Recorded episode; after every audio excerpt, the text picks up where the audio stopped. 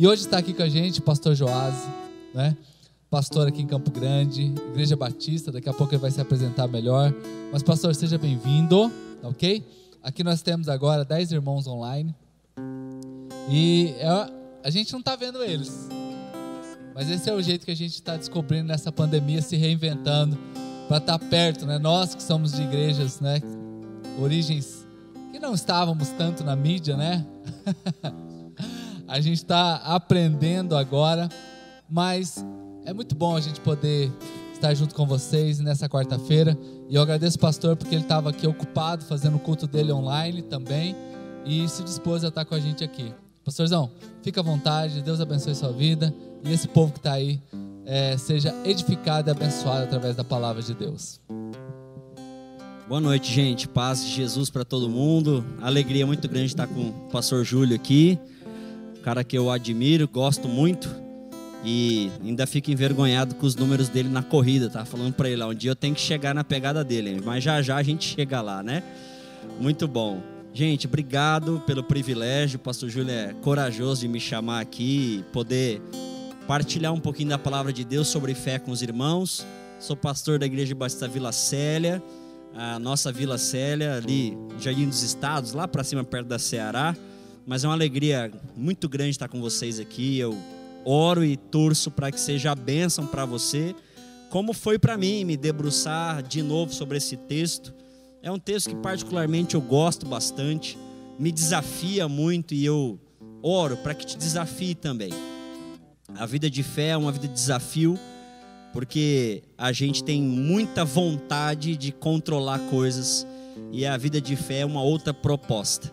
Quero te convidar então, não sei se você vai conseguir acessar ou abrir a Bíblia aí, Romanos capítulo 4. Eu quero ler para você do versículo 18 até o 21 só. Então, Romanos 4, de 18 a 21, mais uma vez falando de Abraão, né? Difícil a gente falar de fé e não voltar e falar de Abraão mas agora é o apóstolo Paulo citando o Abraão. Eu acho bem interessante essa leitura que o apóstolo Paulo faz de Abraão. Então vamos lá. Romanos capítulo 4, versículo 18 diz assim: Esperando contra toda esperança, ele acreditou e se tornou pai de um grande número de pessoas, segundo a palavra. Assim será sua posteridade. Ele não fraquejou na fé ao considerar o seu corpo. Ele era quase centenário e o seio materno de Sara também. Diante da promessa divina, ele não sucumbiu à dúvida, mas foi fortificado pela fé e rendeu glória a Deus, plenamente convencido que o Deus que prometeu também tem poder para cumprir. Amém? Queridos, tem uma série de coisas para tratar nesses três versículos. Eu queria chamar sua atenção. Primeiro, para dizer que a vida de fé não é uma vida irracional. A vida de fé não é uma vida louca, não é tiro no escuro. E de vez em quando a gente tem essa sensação. Então, quando estamos no meio de uma pandemia, quando a gente está enfrentando problema, quando a gente se vê no meio de problemas, e nós estamos em muitos problemas. O nosso mundo está doente. E a pandemia é um lado da doença. Né? Nós tivemos ontem um, um assassinato brutal em Santa Catarina que mostra o nível da doença da humanidade. Então é muito difícil ter fé nas pessoas, por exemplo, com o que a gente viu ontem. É difícil e a gente fica achando que uma vida de fé é fechar o olho e seguir. De vez em quando passa pela nossa cabeça que quando Deus pede fé para nós e quando a gente precisa de fé, nós estamos falando de um tiro no escuro, de uma de um se jogar de precipício. E esse texto vem propor outra coisa, inclusive uma palavra que eu quero falar bastante aqui hoje, esperança. Quero ler de novo, chamando a sua atenção e inclusive citando outras versões. O texto no 18 diz assim: Abraão creu contra toda a expectativa. A minha versão diz assim: esperou contra toda a esperança. loucura isso, né? Mas essa esperança aqui eu queria traduzir por expectativa. Então, olha só, Abraão, segundo o apóstolo Paulo, ele não, não fechou o olho e foi. Abraão tinha os pés no chão, gente. Abraão sabia da realidade do seu corpo. Abraão percebia que já estava idoso, que na verdade ele estava muito mais perto da morte do que da vida. Abraão não foi um louco. Abraão foi alguém consciente. Abraão olhou para a realidade dele. Abraão olhou para ele. Abraão estava consciente de tudo que estava vendo à sua volta. Abraão percebeu as expectativas da sua vida. Ele já estava com quase 100 anos. Como assim ser pai agora? A esposa dele também. A minha versão diz que, inclusive, eles, já, eles estavam sendo atingidos pela morte. Então Abraão, em hipótese alguma, estava fechando o olho, estava dando de doido. Não, Abraão era consciente da sua realidade, da realidade à sua à volta, a realidade da sua esposa. Abraão era consciente. E a esperança é justamente isso. A esperança é, dois pontos, analisar a realidade e depositar a fé ou depositar a sua esperança em algo para além da nossa realidade. Aquele que tem esperança é aquele que deposita a sua fé, a sua confiança, não na sua realidade, em uma força maior, em nosso caso, em Deus, no caráter dele, na palavra dele. Alguém que tem esperança é alguém que sabe de onde veio e sabe para onde está indo, ainda que leia a sua realidade ainda que olhe para a sua realidade, ainda que seja consciente das expectativas de vida.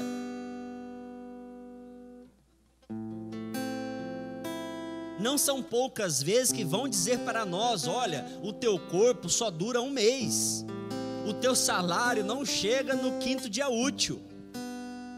Olha, o que você tem, a sua empresa vai durar X meses, X dias. Isso é a nossa realidade. A humanidade está indo de mal a pior, essa é a nossa realidade, e nós não fechamos os olhos para isso. Só que a nossa esperança não está naquilo que eu controlo, a nossa esperança não está nas minhas expectativas, a minha esperança não está na minha força, na minha sacada de mercado, não está nas minhas, a, a, nos meus, no, no meu networking. A minha esperança está no Deus que me deu palavra que já me salvou uma vez, que já me fez milagre, em quem eu tenho esperança. A minha esperança, ela percebe minha realidade, mas deposita a fé nele, naquele que é poderoso para fazer infinitamente mais do que pedimos e pensamos. A vida de fé não é uma vida isolada, é pé no chão. A espiritualidade não é para fazer você fugir das suas dores a tua vida de fé não é para te isentar. Nós não queremos aqui te abstrair, te alucinar. O apóstolo Paulo diz que Abraão creu contra toda expectativa, acreditou ele não fraquejou na fé ao considerar o seu corpo. Por quê? Porque por mais que Abraão fosse consciente das suas realidades, percebesse a sua realidade, a fé dele está depositada no caráter, não na demanda. Isso quer dizer, quando a nossa fé está depositada no caráter, quer dizer que ainda que por mais que, apesar de, eu continuo crendo em Deus, porque Ele é. Se eu estou passando por dor agora, fazer o que é o que tem para hoje. Oro, peço ajuda, porque a oração e a espiritualidade é para me ajudar, é para te ajudar a dar conta dessa nossa vida desse nosso corpo que em Abraão já era centenário e já estava dando sinais de morte. Mas Abraão não fraquejou na fé por considerar o seu corpo. Lembrou da promessa, não ficou com dúvida e foi fortificado pela fé. A fé dá força. A fé nos dá inteligência.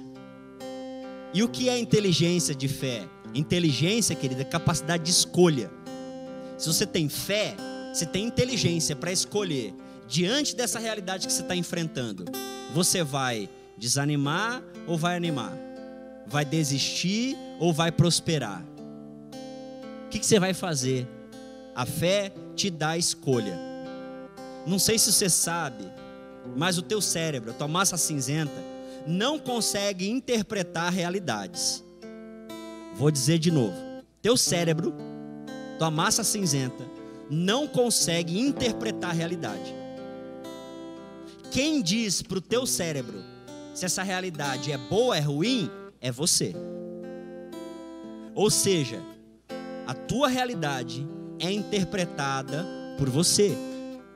Lembra de Jesus dizendo que se teus olhos forem bons, o teu corpo será cheio de luz?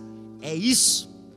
Se o teu olho tiver fé, se você enxergar a tua vida a partir de Deus, você vai ver a tua realidade, mas você vai interpretar diferente, porque você vai interpretar a partir do que Deus coloca no teu coração e não do que você diz para você mesmo. Quero encerrar lendo e relendo o versículo 21. Abraão estava plenamente convencido de que o Deus que prometeu tinha poder de cumprir. Eu quero orar por você, por mim, por nós, perguntando sobre o que você está convencido. Eu sei que tem hora que a nossa dor é tão grande, grita tão alto, que parece que só tem essa voz dentro de nós. Eu espero que você não se convença disso. Às vezes parece que a morte é tão presente, tão forte, que só tem ela aí. Eu espero que você não se convença disso.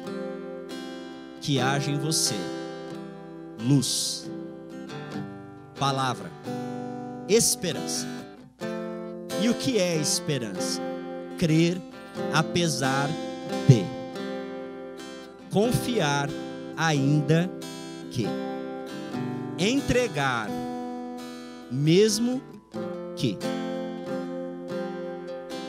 A fé te ajuda a enxergar suas realidades, mas interpretar a partir de outra realidade, a realidade do Deus que te fez, que está contigo. Ainda que a gente ande pelo vale de sombra da morte, não tememos. Não é porque a gente não está vendo a morte, é porque a nossa vida não está presa à nossa realidade. Vamos orar?